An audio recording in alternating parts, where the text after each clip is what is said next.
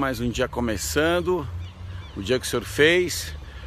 Agradecer ao Senhor por esse dia, um dia que a gente abraça a aliança com Ele, descansa, confia e deixa Deus cuidar e deixa Deus ser Deus. Teve uma passagem muito interessante que eu quero compartilhar rapidinho. Primeiro livro de Reis, capítulo 3, como segunda Crônicas, capítulo 1. Deus aparece para Salomão, que era do trono de Davi, e pergunta para ele: O que você quer que eu te dê? Eu vou resumir em palavras aqui.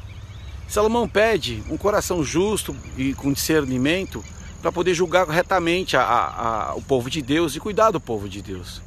Isso agrada a Deus de tal maneira que ele fala assim: por que você não me pediu é, muitos dias de vida? Por que você não me pediu a cabeça dos seus inimigos? Você não me pediu riqueza? Então eu vou te dar, além desse coração sábio, com discernimento, como não houve em nenhum outro rei, nem houverá nenhum outro rei depois de ti. Mas eu te dou também riqueza, eu te dou coisas que você nem imaginou. Então, que é interessante ver é que Deus, Ele dá infinitamente mais.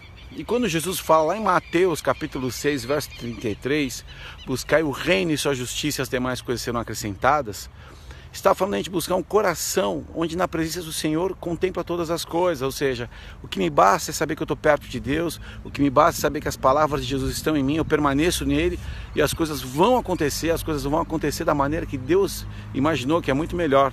Melhor do que eu faço é quando Deus faz. Então, o que você quer que Deus te dê? Peça um coração sábio, peça um coração que busca justiça, procure ter um caráter ajustado à palavra de Deus, amém? E que Ele possa fazer algo novo na tua vida numa nova estação.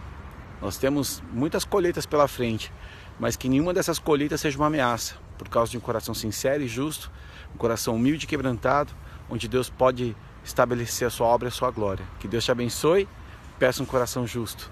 Fiquem com Deus, um abraço aí.